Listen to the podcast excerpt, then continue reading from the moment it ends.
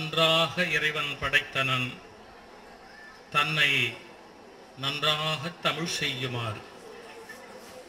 அருளுருவான அன்னை பராசக்தனுடைய தனிப்பெரும் கருணையினாலே செந்திலாண்டவன் சன்னிதானத்தில் நடைபெற்றுக் கொண்டிருக்கிற கந்தர் சஷ்டி பெருவிழாவிலே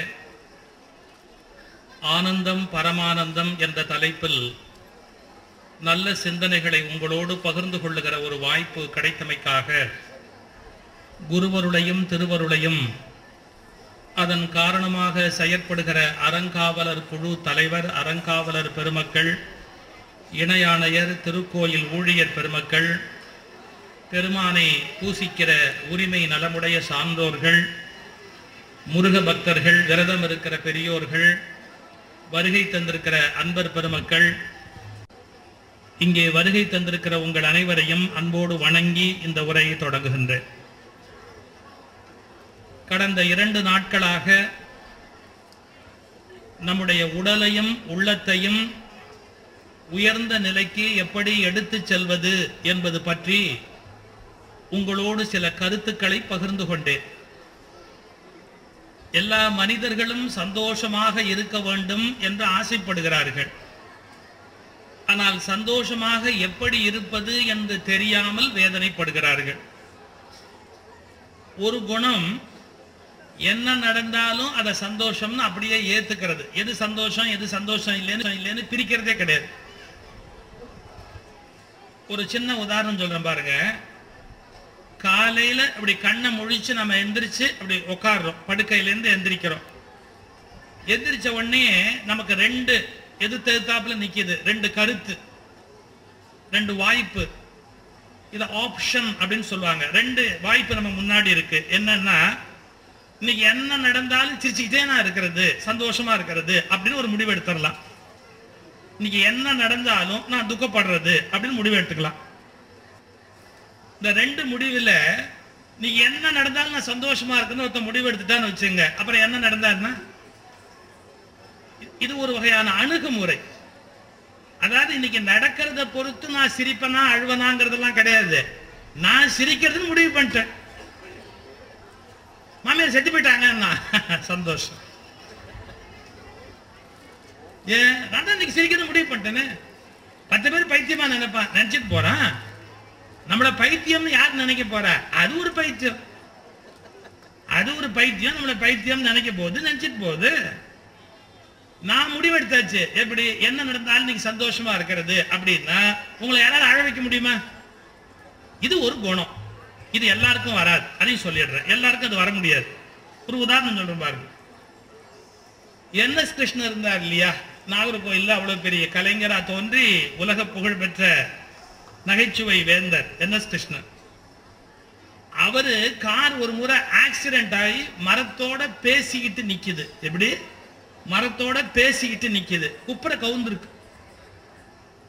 அந்த ஜன்னல் வழியா கார் கண்ணாடியை உடைச்சிக்கிட்டு அவர் வெளியில வெளியில நீந்தி வந்து ஒரு பெட்ஷீட்டை உருவி மரத்தடியில போட்டு உட்கார்ந்துருக்கார் நல்ல வேலை அடிபடல அவருக்கு. அப்ப ஒருத்த வந்து அவர்கிட்ட கேட்டான் இன்னும் மரத்தடியில் மரத்தடியில நல்லா தெரியுது கார் ஆக்சிடென்ட் ஆயிருக்குன்னு அவர் அங்க உட்காந்துருக்கிறாருன்னு தெரியுது. என்ன? மரத்தில் உட்கார்ந்து இருக்கீங்க என்ன சமாச்சாரம்? அப்படின்னு.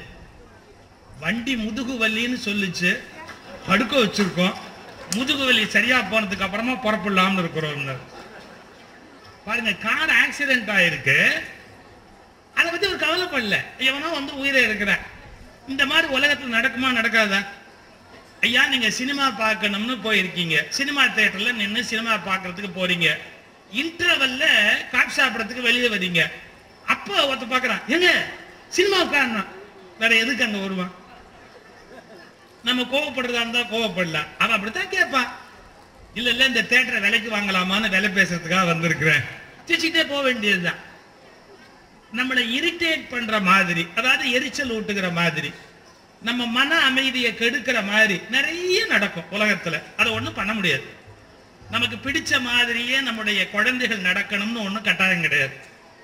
யாருக்காவது பிடிச்ச மாதிரியே மருமக வந்ததா வரலாறு உண்டா? யாருக்காவது பிடிச்ச மாதிரியே மாப்பிள்ளை வந்தான்னு வரலாறு உண்டா உலகத்துல? எந்த பொண்டாட்டிக்காவது பிடிச்ச மாதிரி புருஷன் வந்ததா வரலாற்றுல ஒரு சம்பவம் உண்டா? நம்ம என்னமோ நினைப்போம் ஏதோ ஒண்ணு வரும். என் ஃப்ரெண்டு சொன்னா முதல் நாள் இரவு மனைவியோட பேசுற முதல் சந்தர்ப்பம். ஒவ்வொருத்தன் எப்படி இருப்பான்? அவர் ஒய்ஃபை கேட்டானா அவன் என் ஃப்ரெண்டு எல்லா ஆம்பளையும் அசட்டுத்தனமா அந்த கேள்வி கேட்பான் என்ன பிடிச்சிருக்கான்னு. என்ன பிடிச்சிருக்கா? அவ சொன்னா அதை விடுங்க அதை விடுங்க. ஏன்? இனிமே அதை பத்தி பேசி இது ஒரு தெளிவு சார் அதாவது நாம எதிர்பார்க்கிறபடி வாழ்க்கை அமையும்னு சொல்ல முடியாது. இன்றைய பொழுது முழுக்க நான் எப்படி எதிர்பார்க்கிறேனோ அப்படியே நடக்கும்னு நான் சொல்ல முடியாது. பஸ்ஸுக்கு போனால் நான் நினச்சபடி பஸ்ஸு கிடைக்கலாம் கிடைக்காம போகலாம் தங்குற லாட்ஜில் போனால் இடம் கிடைக்கலாம் கிடைக்காம போகலாம் சாப்பிட போனால் சாப்பாடு கிடைக்கலாம் எத்தனையோ இருக்குது உலகத்தில். எதுக்கு எடுத்தாலும் நான் வருத்தப்படுறது கோவப்படுறது அப்படின்னு முடிவு பண்ணிட்டா நான் துக்கமாகவே இருக்கணும். அப்போ இது ஒரு டெக்னிக் நான் இப்போ சொல்றது ஒரு வகையான யுக்தி. இப்ப என்எஸ் கிருஷ்ணன் என்ன சொல்றாரு? எது நடந்தாலும் சந்தோஷப்படும் இது ஒரு புது மாதிரியான விஷயம். ஏன்? நீ சந்தோஷமா இருக்கிறதா முடிவு பண்ணிட்ட. கவலைப்படாது. ஐயா என்எஸ் கிருஷ்ண காரு ஏலத்துக்கு வருது. அவர் ஏதோ ஒரு கடன் கட்டல அப்படின்னு அந்த கார் ஏலத்துக்கு வருது. அவர் மாடியில உட்காந்து பேசிட்டு இருக்கிட்டு பேசிட்டு இருக்கிறாரு. என்எஸ் கிருஷ்ணனுடைய மனைவி மதுரம்மான்னு பேரு டி ஏ மதுரம். அவங்க பதறிக்கிட்டு மாடிக்கு ஓடி வராங்க. படியில ஏறி வந்து என்னங்க? என்னங்க? என்னங்க? என்ன? நம்ம காரை ஜப்தி பண்றதுக்காக வந்திருக்கிறாங்க. நம்ம காரை இப்ப ஜப்தி பண்ண போறாங்க. நிறைய பேருக்கு ஏலம் விட போறாங்க. அதை ஏலம் கேட்டு வாங்குறதுக்கு பத்து பேர் வாசல்ல வந்துட்டான் ஐயோ நம்ம கார் போக போகுதுங்க. அப்படி. ஹோஹோஹோஹோன்னு சிரிச்சார். அவர் எப்படி சிரிப்பார்னு உங்களுக்கு தெரியும். எப்படி எப்படிலாம் சிரிக்க முடியுமோ அப்படிலாம் சிரிச்சார். டிஎ மதுரத்துக்கு கோபம். என்ன அப்படி சிரிக்கிறீங்க? நம்ம காரை ஏலத்துக்கு எடுக்க போறா ஜப்தி ஆகுதுன்னு சொல்றேன். சிரிக்கிறீங்களே. மதுரம் இந்த காரை பத்தி நீ என்ன சொன்ன? இது ஒரு காரா? இதை எவனாவது வாங்குவானான்னு கேட்டியே. பத்து பையன் வந்து நிக்கிறான் வாசல்லன்னு சொன்னான் இதை விட ஒரு அருமையான வாய்ப்பு உலகத்துல உண்டா? ஆ? அப்படி நினைச்சு சிரிக்கணும் அப்படிங்கிற எப்ப கார் ஏலத்துக்கு போக போகுது. அப்போ வாழ்க்கை முறையில சில பேர் முடிவு பண்ணிடுவாங்க. என்ன என்ன நடந்தாலும் சந்தோஷமா இருக்கிறது. அவங்கள யாரும் ஒன்றும் மாற்ற முடியாது. இப்ப நான் இதுக்கு ஒரு சின்ன உதாரணம் உங்களுக்கு சொல்றேன். இந்த தஞ்சாவூர் பொம்மைன்னு ஒண்ணு இருக்கு பார்த்திருக்கீங்களா? தஞ்சாவூர் பொம்மை. அது அடியில் இப்படி வட்டமா கனமா இருக்கும். அது இப்படி நீங்க இப்படி ஆட்டினீங்கன்னா இப்படி நிமிந்துரும் அப்படி ஆட்டினீங்கன்னா இப்படி நிமிந்துரும் எங்க ஆட்டினாலும் நிமிந்துரும் அதுக்கு உண்மையான பேருங்க தஞ்சாவூர் பொம்மைன்னு கிடையாது. அதை யாரு கண்டுபிடிச்சா தெரியுங்களா? சீன தேசத்துக்கு போறதுக்கு போன போதி தருமர் அப்படிங்கிற புத்தருடைய சீடர் தான் கண்டுபிடிச்சார். அந்த பொம்மையை. போதி தருமா அப்படின்னு பேரு போதி தருமர் அவர் புத்தர் வழியில வந்த பெரிய ஞானி. அவர் எப்பவுமே அந்த பொம்மையை வச்சு விளையாடிக்கிட்டே இருப்பார். அவர் பாட்டுக்கு இப்படி. அவரை பார்க்கறதுக்கு ஒரு பய வந்து வருத்தமா அவன் கஷ்டத்தை சொல்றான். அவன் வாழ்க்கை கஷ்டத்தெல்லாம் சொல்லிக்கிட்டு இருக்கிறான். ஏதோ இந்த சாமியார்ட்ட சொன்னா ஒரு ஆறுதல் கிடைக்கும் அப்படின்னு நினைச்சு பேசுறான். அவரு அந்த பொம்மையை உருட்டி உருட்டி விளையாடிக்கிட்டே இருக்காரு.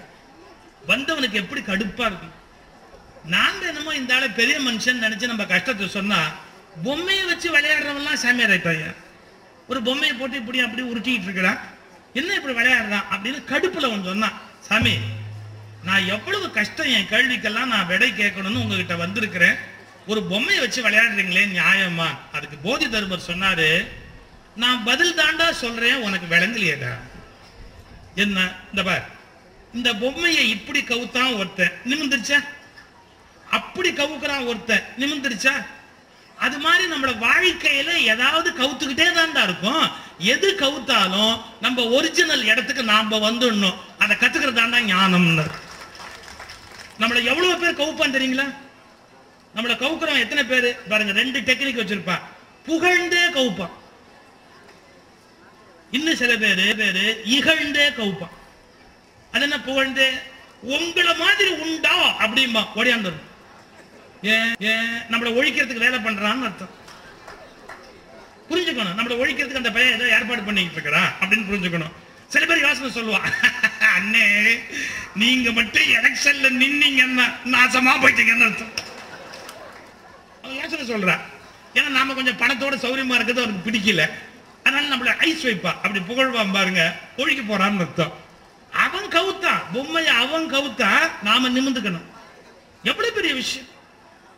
சில பேர் நம்ம என்ன பண்ணாலும் குறை சொல்லுவான். நம்மளை திட்டுவான். நம்மளை ஏசுவான் பேசுவான். பாருங்க இவன் புகழ்ந்து கவுக்கிறான் அவன் இகழ்ந்து கவுக்கிறான். எவன் கவுத்த நமக்கு என்ன?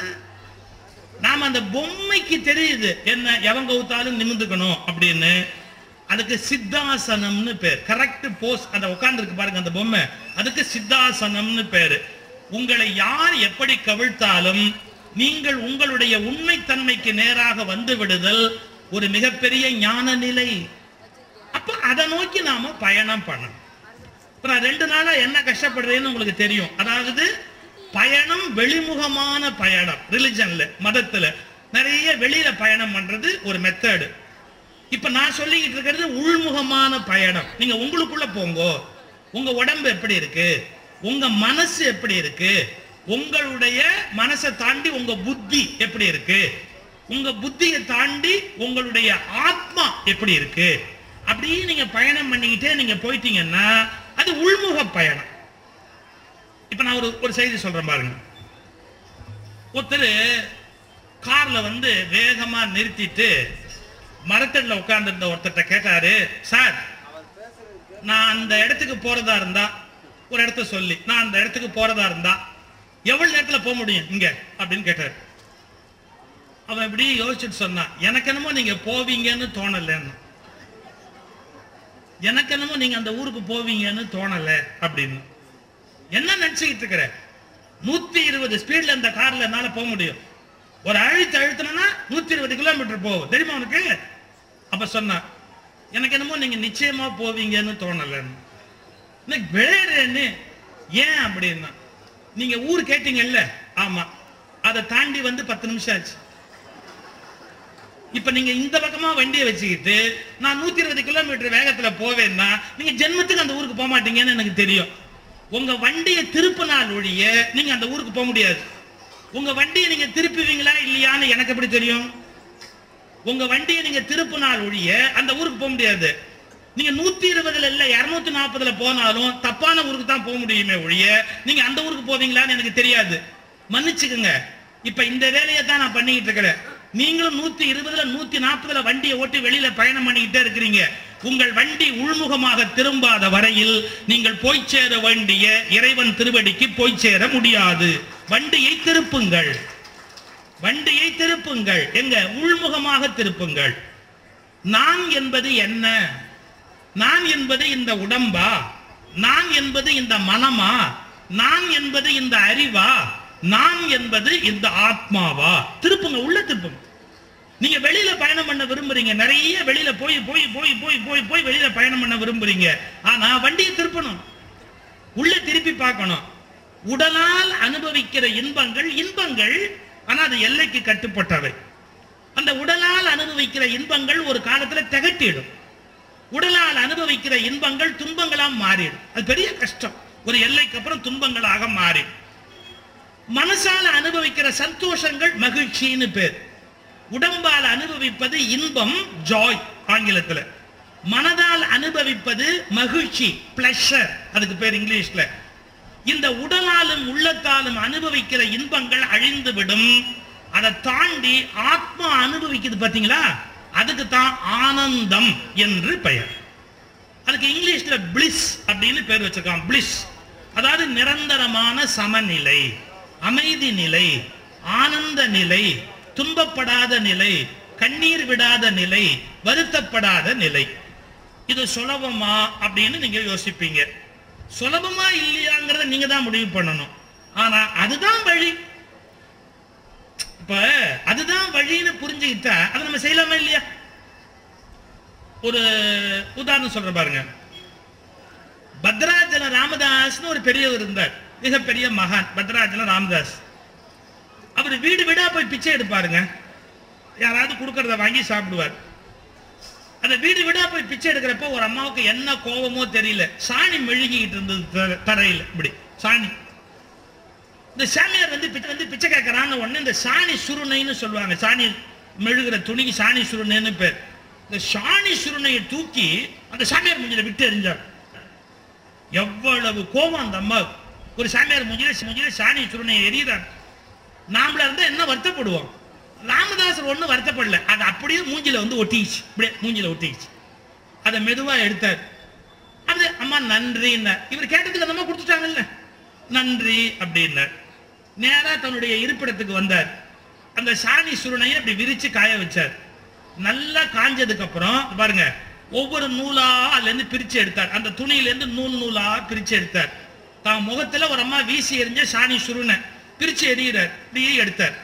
ஒன்னொன்னா எடுத்து அந்த நூலை எல்லாம் திரி மாதிரி திரிச்சு நேரா கோயிலுக்கு போய் அந்த விளக்குல எண்ணெயை ஊத்தி அந்த திரியை போட்டு அந்த துணி அவமானத்தின் சின்னம் அதை ஆண்டவனுடைய சன்னதியில் ஒளி வீசுகிற தீபமாக்கி அதை மெல்ல அப்படியே விளக்கேற்றிட்டு இறைவன்கிட்ட என்ன கேட்டா தெரியுமா? இறைவா அந்த தாய்க்கு என்ன வருத்தமோ தெரியல. அந்த தாய்க்கு என்ன துக்கமோ தெரியல அந்த தாய்க்கு என்ன கவலையோ தெரியல இல்லைன்னா என் மேல அந்த அம்மா சாணி துணி எடுத்து அடிப்பாங்களா? நான் உங்ககிட்ட ஒன்னே ஒண்ணு கேட்டுக்கிறேன். என்ன? இந்த விளக்கு ஏத்துனதுக்குன்னு ஒரு புண்ணியம் இருந்தா அந்த புண்ணியத்தால் அந்த தாயின் மனக்கவலையை நீக்கி வைக்க வேண்டும். பத்ராஜல ராமதாஸ்னு பேர். சாணி சுருணைய ஒரு விளக்கு ஏத்தினார். சீரடியில ஒரு சாய்பாபா வாழ்ந்தார் உங்களுக்கு தெரியும். சீரடி பாபா. வீடு வீடா வாசல்ல போய் நிப்பாரு. அம்மா எண்ணெய் கொடுங்கோ. அம்மா எண்ணெய் கொடுங்கோ. அப்படி. அந்த எண்ணெயை வாங்கிட்டு வந்து மசூதியில வச்சு விளக்கெரிப்பார் அவர். எல்லாம் நினைச்சுக்கிட்டு இருந்தா என்னடா இந்த சாமியாரு? கொண்டு போய் விளக்கெரிக்கிறாரு விளக்கெரிக்கிறாரு அப்படின்னு. உடனே அந்த ஊர்ல ஒரு பகை உண்டாயிடுச்சு. நல்லவங்களுக்கு சீக்கிரமா பகை உண்டாகும். ஒருத்தர் நல்லவங்க நல்லவங்களா இருக்கிறதே சில பேர் பிடிக்காது. ஏன் இவன் நல்லவங்களா இருந்தா நம்ம அயோக்கியனா இருக்க முடியல. பெரிய எரிச்சல் வரும். உடனே அவருக்கு என்ன பண்ணா? எண்ணெய் கொடுக்கப்படாதுன்ட்டான் எண்ணெயே கொடுக்காதீங்கப்பா அவருக்கு அப்படி. மறுநாள் ஒவ்வொரு வீட்டு வாசல்லையும் போய் கேட்கிறார் எண்ணெய் கொடுங்கோ எண்ணெய் கொடுங்கோ எண்ணெய் கொடுங்கோ. யாரும் கொடுக்க மாட்டேங்கிறார். அவர் வந்து பார்த்தா கொஞ்சோண்டு எண்ணெய் ஒரு கிண்ணத்துல இருந்தது. அதோட எச்சலை சேர்த்தாரு துப்பி. சேர்த்து அதை அப்படி கொப்பளிச்சு எல்லா விளக்குலையும் விட்டு ஏத்தி எரிய விட்டாரு. அது எரியுது. அதை பார்த்த உடனே ஜனங்கள்லாம் எல்லாம் ஓடியாந்தாங்க. அவங்க தப்புன்னு தெரிஞ்சு போச்சு. மன்னிப்பு கேட்டாங்க. அவர் சொன்னாரு நான் உங்ககிட்ட எண்ணெய் வாங்கிட்டு வந்து இங்க எரிச்சேனே ஏன் எரிச்சேன்னு யாராவது யோசிச்சிங்களா? எண்ணெய் கொடுங்கன்னு கேட்பேன். கொண்டு வந்து இங்க விளக்க விட்டு எரிப்பேன். நான் ஏன் எரிச்சேன்னு யாராவது எனக்கே சிந்திச்சிங்களா? நான் உங்ககிட்ட இருந்து எண்ணெயை வாங்கிக்கல. உங்ககிட்ட இருந்து எண்ணெயை வாங்கிக்கல. உங்களுடைய துன்பங்களுக்கான வினை பாவம் அப்படின்னு ஒண்ணு வினை இருக்கு அந்த வினையினால கஷ்டப்படுறீங்க. நான் அதைத்தான் தினம் பிச்சையா வாங்கிட்டு வந்தேன். உங்களுடைய வினையை வாங்கிட்டு வந்தேன். அந்த வினையை எரிச்சிட்டா நீங்க நல்லா இருப்பீங்க. அந்த வினையை இங்க விளக்கா போட்டு நான் எரிச்சுக்கிட்டு இருந்தேன். ஆனா உங்களுக்கு அந்த புத்தி போல என்ன வினையில கஷ்டப்படணும்னு ஒரு எண்ணம் இருந்தது. என்ன கொடுக்க மாட்டேன் அப்ப எவ்வளவு தூரம் இந்த உலகத்துக்கு நல்லது பண்ணணும்னு மகான்கள் நினைக்கிறாங்க பார்த்தீங்களா அப்ப நம்முடைய இந்த இந்த உள்நோக்கிய பயணம் போனவர்கள் தான் உள்முக பயணம் மேற்கொண்டவர்கள் தான் மிக உயர்ந்த சிறந்த வாழ்க்கைக்கு கைக்கு நம்ம இட்டு செல்ல முடியும். இதை புரிஞ்சுக்கணும். இப்போ நான் நேற்றுக்கு உங்களுக்கு என்ன சொன்னேன்? உடல் மனம் வரைக்கும் வந்து நிறுத்தினேன் மனம் என்பது இன்ப துன்பங்களில் உங்களை ஆழ்த்துகிறது அப்படி சிக்கல் என்ன தெரியுங்களா? மனசு பெருவாரியா துன்பங்களை தான் ஆழ்த்தும். இந்த இன்பத்தை கோடு காட்டும். லேசா இன்பம்னு காட்டும். ஆனா பெருவாரியா துன்பத்துல தான் கொண்டு போய் செலுத்தும் மனம். ஏன்னு கேட்டா நான் நேற்றுக்கே சொன்னேன். நாம் விரும்பியோ விரும்பாமலேயோ துன்பத்தை ஆழ் மனதில் நேசிக்கிறோம். இப்ப இன்னும் ஒரு படி மேல போறோம் பாருங்க. நம்முடைய மனம் என்ற ஒன்று இருக்கிற வரை நாம் துக்கத்திலிருந்து வெளியே வர முடியாது. எல்லாரும் என்ன சொல்றாங்க தெரியுமா? மனம் தான் காரணம். மனசை வச்சு நீங்க முன்னுக்கு வரலாம். மனசை அடக்கி விட்டா ஜெயிச்சுடலாம். ஐயய்ய இந்த மனசை அடக்கலாம்னு சொல்றவெல்லாம் லூசுங்க. லூசுங்க. மனசை ஒரு பையன் அடக்க முடியாது. எவனாவது மனசை அடக்க முடியுமா இங்கேருந்து? மனச வேதாத்திரி வேதாத்ரி மகரிஷின்னு ஒரு பெரியவர் அழகா ஒரு வார்த்தை சொன்ன கவனிங்க மனதை அறிய நினைத்தால் அடங்கும். எப்படி? மனதை அறிய நினைத்தால் அடங்கும். மனம் என்பது என்னன்னு நீங்க அறியறதுக்கு தேடிக்கிட்டே போனீங்கன்னா அது என்ன? மனசுங்கிறது என்ன? அப்படின்னு நீங்க அறிய தொடங்கினார் அதை பத்தி ஆராய்ச்சி பண்ண ஆரம்பிச்சீங்கன்னா அப்படியே மனசு அடங்கி போயிடும். அது இருக்கிற இடமே தெரியாம அப்படியே காணாம போயிடும். நீங்க மனசை அடக்கலாம் அப்படின்னு நினைச்சீங்கன்னு வச்சுக்கோங்க. எப்படி அடக்க முடியும்? அடக்கலாம்னு நினைக்க நினைக்க நினைக்க அந்த ஆசை ஜாஸ்தியாகும். இது உலகத்தோட இயற்கை. உங்களுக்கு ஒரு பழைய கதை சொல்லுவாங்க பெரியவங்க. என்ன? ஒருத்தர் ஒருத்தருக்கு ஒரு மந்திரத்தை கையில கொடுத்துட்டு அவன் ரொம்ப தொந்தரவு பண்ணான்னு மந்திரத்தை கொடுத்துட்டு இந்த பாரப்பா அந்த மந்திரத்தை சொல்றதுக்கு முன்னாடி ஒன்னே ஒன்று மட்டும் ஞாபகம் வச்சுக்கோ. குரங்க நினைக்காதேன்னு குரங்குன்னு நினைக்காது. அவன் சொன்னா அதேங்க நான் நினைக்க போறேன். இது வரைக்கும் நான் நினைச்சதே கிடையாதுங்க. அதை நினைக்க மாட்டேங்க. ஏன்னா நினைச்சேன்னா வம்பா போடும்ல அவன் வீட்டுக்கு வந்து குளிச்சுட்டு மந்திரம் சொல்லலாம்னு நினைச்சு குளிக்கிறதுக்கு பாத்ரூம்குள்ள போனா அங்க பத்து குரங்கு உட்காந்துருக்கு என்னடா அது குரங்கு வீட்டுக்குள்ள உட்காந்துருக்கு அப்படின்ட்டு இதை நினைக்கப்படாது. அப்படின்னு நினைச்சுக்கிட்டு அவசர அவசரமா பாத்ரூம் விட்டு வெளியே வந்து பூஜை ரூமுக்குள்ள போனா ஜன்னல்ல மூணு உட்காந்துருக்கு அவங்க உட்கார்ந்து விளக்கேற்றி வச்சு மந்திரம் சொல்லலாம்னு ஆரம்பிச்சா குரங்க நினைக்கப்படாதுன்னு சொன்னாரு அப்படின்னு அவனுக்கு குரங்க பத்தி ஞாபகமாவே வருது. குரங்குல வந்து இந்த குரங்கு அந்த குரங்கு வால் உள்ள குரங்கு சிம்ம வால் குரங்கு தாடி குரங்கு தாடி இல்லாத குரங்கு எல்லாம் ஞாபகத்துக்கு வருது. எப்படி மந்திரத்தை சொல்றது? அவன் ஒரு நாற்பத்தெட்டு மணி நேரம் படாத பாடுபட்டு அவன் பார்த்தா பாத்ரூம்ல குரங்கு தெரியுது பெட்ரூம்ல குரங்கு தெரியுது சமையல் ரூம்ல குரங்கு தெரியுது. எங்க பார்த்தாலும் தான் தெரியுது. கடைசியா நேரா அந்த சாமியார்ட்ட வந்தான் எனக்கு மந்திரமும் வேணாம் ஒரு மண்ணாங்கட்டியும் வேணாம். இந்த குரங்கை எல்லாம் மறைச்சிருங்க. ஏன்? எங்க திரும்பினாலும் எனக்கு அதே தான் தெரியுதுன்னா. நீ என்னமோ அதை நினைக்க மாட்டேன்னு சொன்னீங்க நீங்க தான் நினைக்காதேன்னு சொன்னீங்க